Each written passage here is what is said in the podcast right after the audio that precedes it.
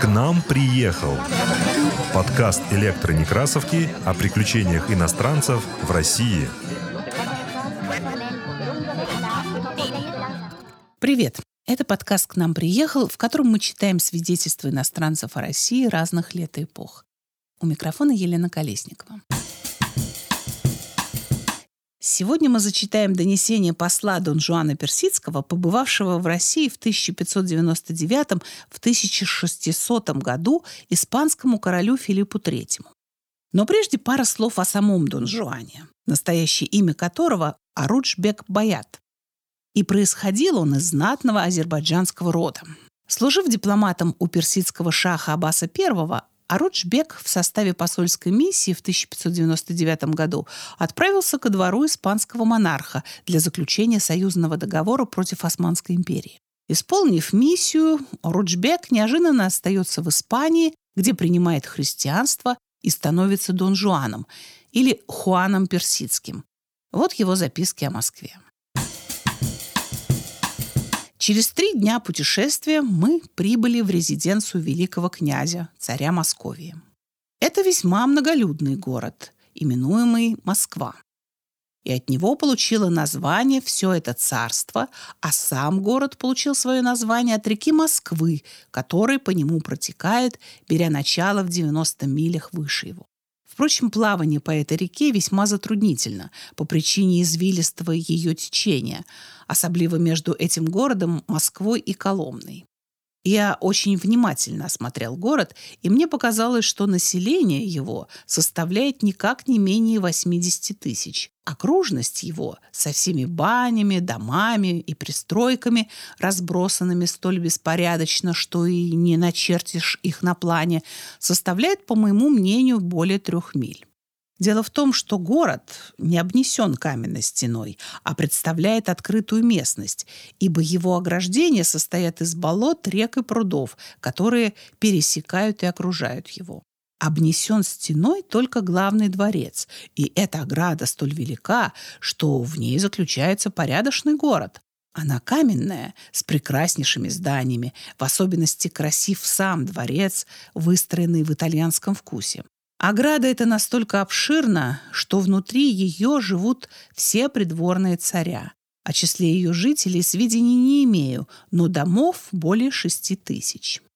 По въезде в город нас поместили в нескольких очень хороших домах, имевших вид крепости.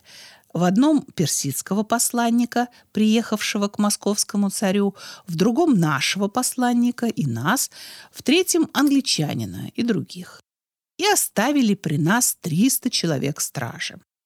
После того, как мы отдыхали здесь в течение восьми дней, царь прислал за нами в воскресенье своего домоправителя. И мы выехали в том же порядке, в каком въезжали в город. Как и в день нашего въезда, гвардейская пехота была расставлена до самого дворца. Нужно было ехать добрую четверть лье от укрепленного жилища, в котором мы помещались.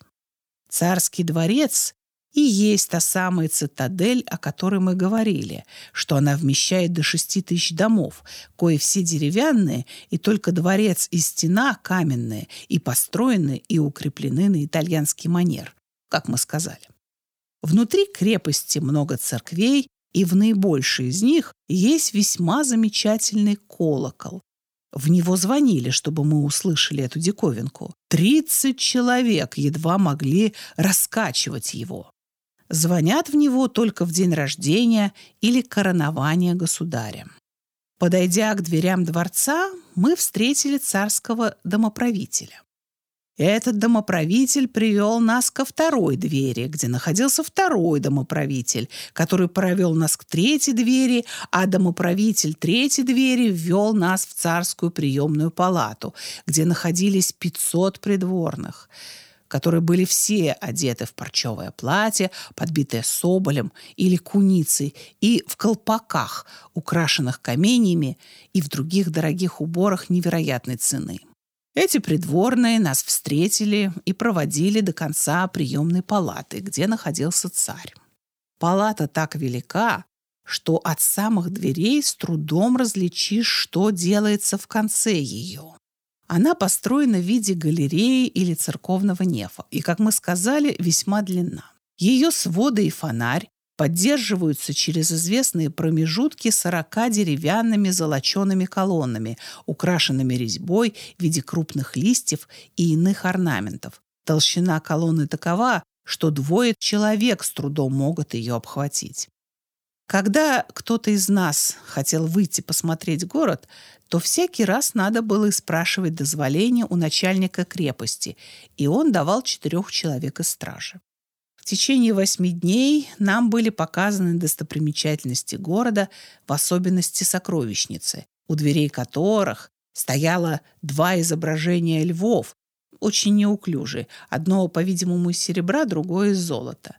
Богатство, заключающееся в сокровищнице, столь же трудно представить себе, как и описать, поэтому о них умалчиваю.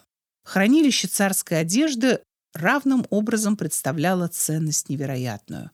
Арсенал столь велик и так богато снабжен, что можно было бы вооружить 20 тысяч всадников.